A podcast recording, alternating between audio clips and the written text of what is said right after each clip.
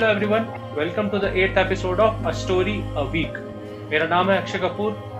17th century में जब east India company trade कर रही थी तो किसी ब्रिटेन के आदमी के लिए इस ट्रेडिंग कंपनी में काम करना एक सजा की तरह होता था। उन्हें इंडिया सिंगापुर की हॉट एंड ह्यूमिड कंडीशंस में महीनों के शिप ट्रेवल्स के बाद काम करना होता था। ट्रेडिंग कंपनीज़ अपने ऑफिशियल को एक फिक्स सैलरी देती थी और मेजोरिटी ऑफ़ प्रॉफिट्स अपने शेयर होल्डर्स में बांट लेती थी।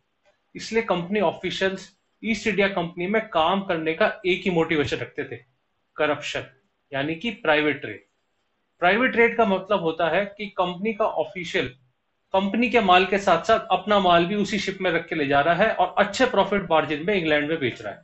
कंपनी ऑफिशियल्स राजा को इलीगल तरीके से लूट रहे थे। बंगाल के नवाब सिराजुद्दौला को इलीगल ट्रेड का पता था और इससे वो नापसंद करते थे। इन्हीं दिनों भारत में फ्रेंच और ब्रिटिश के बीच कार्नेटिक वॉर्स चल रहे थे। और इसलिए दोनों ही अपने गैरिसन की डिफेंसेस इंप्रूव करने में लगे थे। सिराज ने बंगाल में दोनों यूरोपियंस को फरमान निकाला था कि नवाब की परमिशन के बिना किसी भी गैरिसन की फोर्टिफिकेशन स्ट्रॉन्ग करना अलाउड नहीं है। फ्रेंच ने इस बात को मान लिया था, मगर ब्रिटिशर्स ने कलकत्ता में फोर्टिफिकेशंस बनाना शुरू कर दिया। और इससे नाराज़ होकर 30 जून 1756 को सिराज ने फोर्ट विलियम्स पे अटैक कर दिया।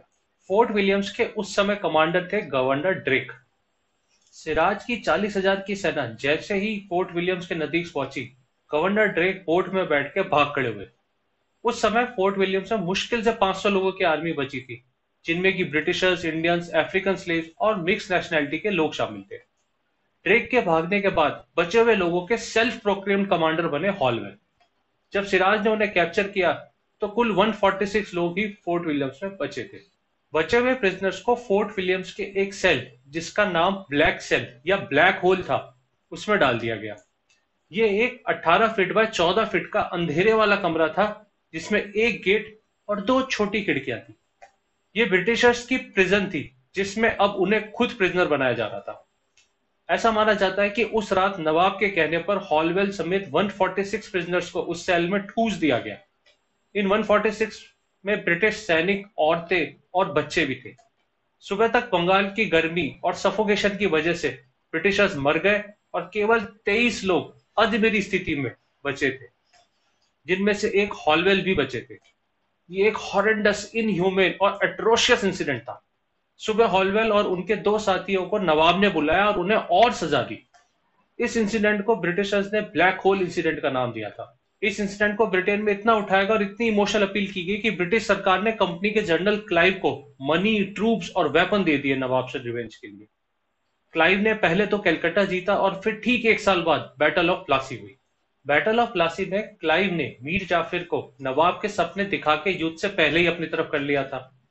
क्लाइव को बंगाल के एक जगत सेठ ने भी मदद की थी। बंगाल में सिराज के पास पचास हज़ार सैनिक, चालीस कैनन और दस वॉर एलिफेंट्स थे। जबकि क्लाइव के पास तीन हज़ार सोल्जर्स थे। किस्मत से बैटल के दिन भारी बारिश हुई और सिराज के कैनन्स गीले हो गए।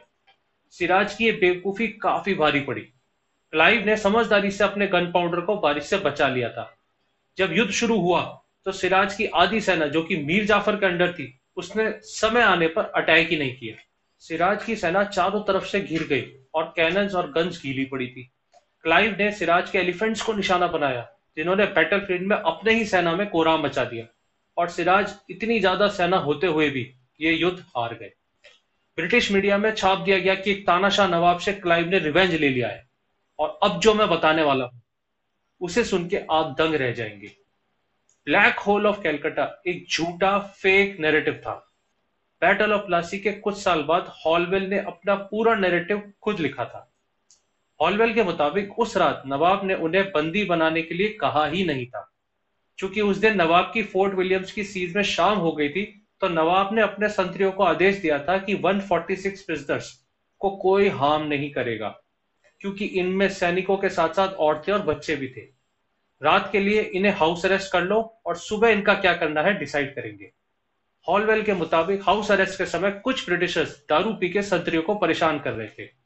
Holwell was ashamed of their behaviour in unruly Britisher से परेशान होकर संतरियों ने उन्हें बंदी बनाने का सोचा। संतरियों ने जब पूरा फोर्ट घूमा तो उन्हें बताया गया कि एक सेल है इस, जहाँ ब्रिटिशर्स खुद इंडियंस को प्रिजनर बनाया करते हैं। इसे ब्लैक होल कहा जाता है। संतरियों ने प्रिजनर्स को वहाँ बंद करने का सोचा।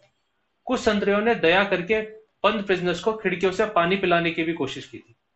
हॉलवेल ने बताया है कि इसी पानी की होड़ की वजह से धक्का मुक्की हुई और लोग मारे गए। प्रिजनर्स इतने सेल्फिश हो गए थे कि वो खुद एक दूसरे को मारने लगे थे। मरने वालों में ज़्यादातर प्रिजनर्स तो पहले ही लड़ाई से इंजर्ड थे और कुछ दारू के नशे में इतने डूब गए थे कि होश खोकर सफोकेट हो गए। ये सब बातें हॉलवेल ने लिखी है। हॉलवेल ने अपने अकाउंट में यह भी लिखा है कि कैसे इंडियंस ब्रिटिशर्स के ऐसे सेल्फिश एंड अनरूली बिहेवियर को देख के हंस रहे थे। इट वॉज़ वेरी शेमफुल सुबह तक सर्वाइव करने वाले प्रिजनर्स में एक इंडियन लेडी भी थी। जो कि एक ब्रिटिशर की वाइफ थी। गार्ड्स ने उसे भी कहा था कि तुम्हें छोड़ सकते हैं, मगर उसने मना कर दिया और अपने हस्बैंड के साथ प्रिजन में ही रही। सुबह जब हॉलवेल को नवाब के सामने ले जाया गया तो नवाब ने उनकी कहानी सुनी और बहुत अपसेट हो गए। नवाब ने उनकी बेड़िया खुलवा दी, उन्हें अच्छे से ट्रीट करा और उन सभी बचे हुए प्रिजनर्स को आज़ाद कर दिया था। ये सब बातें आप डिटेल में Partha Chatterjee presidential lecture on black hole of Calcutta में सुन सकते हैं। कुछ स्कॉलर्स का तो ये भी कहना है कि हॉलवेल का ये दावा कि 146 प्रिजनर्स एक 18 बाय 14 फीट के सेल में बंद थे, ये रियलिस्टिकली पॉसिबल ही नहीं है। उनका ये दावा है कि 146 के बजाय एक्चुअली में केवल 53 प्रिजनर्स थे, जिन्हें रखा गया था। इनमें से आधे इंजर्ड थे और इंटॉक्सिकेटेड थे, इसलिए सुबह तक नहीं बच सके। लेकिन थॉमस मैकॉले ने अपनी बुक जो कि स्टूडेंट्स के लिए लिखी गई थी, मैं इस ब्लैक होल इंसिडेंट को इतना फ़ेमस कर दिया था कि ब्रिटेन के लोकल टेल्स में black hole, one of the most tragic incident of history में शुमार हो गया। वहाँ के लोग अपने बच्चों को क्लाइव की वीरता और नवाब की बर्बरता की कहानी सुनाने लगे थे। और हाँ दोस्तों, इसीलिए फिजिसिस्ट रॉबर्ट एच डिक ने 1960s में एक एस्ट्रोनॉमिकल बॉडी जिसमें यूनिवर्स की सभी ऑब्जेक्ट अंदर ग्रेविटी गायब हो जाते हैं, को ब्लैक होल ऑफ़ कलकत्ता के नाम पर ब्लैक होल रख दिया। एक ऐसी जगह जहाँ लोग अंदर गए पर बाहर नहीं आए। और कुछ वेस्टर्न स्कॉलर्स ने यह भी माना है कि हो सकता है कि ब्लैक होल जैसा इंसिडेंट कभी हुआ ही ना हो, क्योंकि केवल एक ही सर्वाइवर था जिसने कहा था कि ब्लैक होल इंसिडेंट हुआ है। वो थे हॉलवेल और हॉलवेल बाद में कई फेक इंसिडेंट्स रिपोर्ट करने के चक्कर में पकड़े गए थे। तो हो सकता है कि ये भी हॉलवेल का एक फेक इंसिडेंट ही हो। अब मैं बात करता हूँ रॉबर्ट क्लाइव की। बैटल ऑफ़ प्लासी जीतने के बाद उन्होंने रैम्पेंट करप्शन और प्राइवेट ट्रेड शुरू कर दिया था। इस करप्शन के साथ साथ उन्होंने कंपनी की तरफ़ से लोकल पॉपुलेशन पर टैक्स इतना ज़्यादा बढ़ा दिया था कि इस वजह से बंगाल फैमिन में काफ़ी लोगों की मृत्यु हुई। बंगाल फैमिन इतना बुरा था कि बंगाल की टू थर्ड पॉपुलेशन खत्म हो गई थी। इन सब के बाद केवल 35 साल के क्लाइव 1760 में वापस इंग्लैंड लौटते, बेहिसाब पैसों के साथ। जिसकी आज के समय में एस्टिमेट अमाउंट है 90 मिलियन पाउंड्स मतलब साढ़े आठ अरब रुपए. उन्हें इंग्लैंड में बैरॉन टाइटल दिया गया था, जीत के लिए. अब उनके पास पावर भी थी और पैसे भी थे. उन्होंने ब्रिटेन में एक बड़ी ज़मीन खरीदी जिसका नाम था क्लेयरमोंट वे श्रूसबरी में मेंबर ऑफ़ पार्लियामेंट भी बने थे. एक अनपढ़ क्लाइम ने फिर अपनी पावर से ऑक्सफोर्ड यूनिवर्सिटी से एक ऑनरी डिग्री भी हासिल की थी. 1768 में उन्हें फेलो ऑफ़ रॉयल सोसाइटी भी बनाया गया था।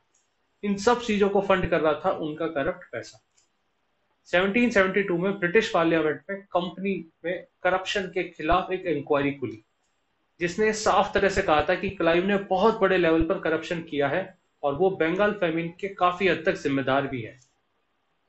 इसी इंक्वायरी ने यह भी बोल दिया था कि ब्लैक होल इंसिडेंट फेक था।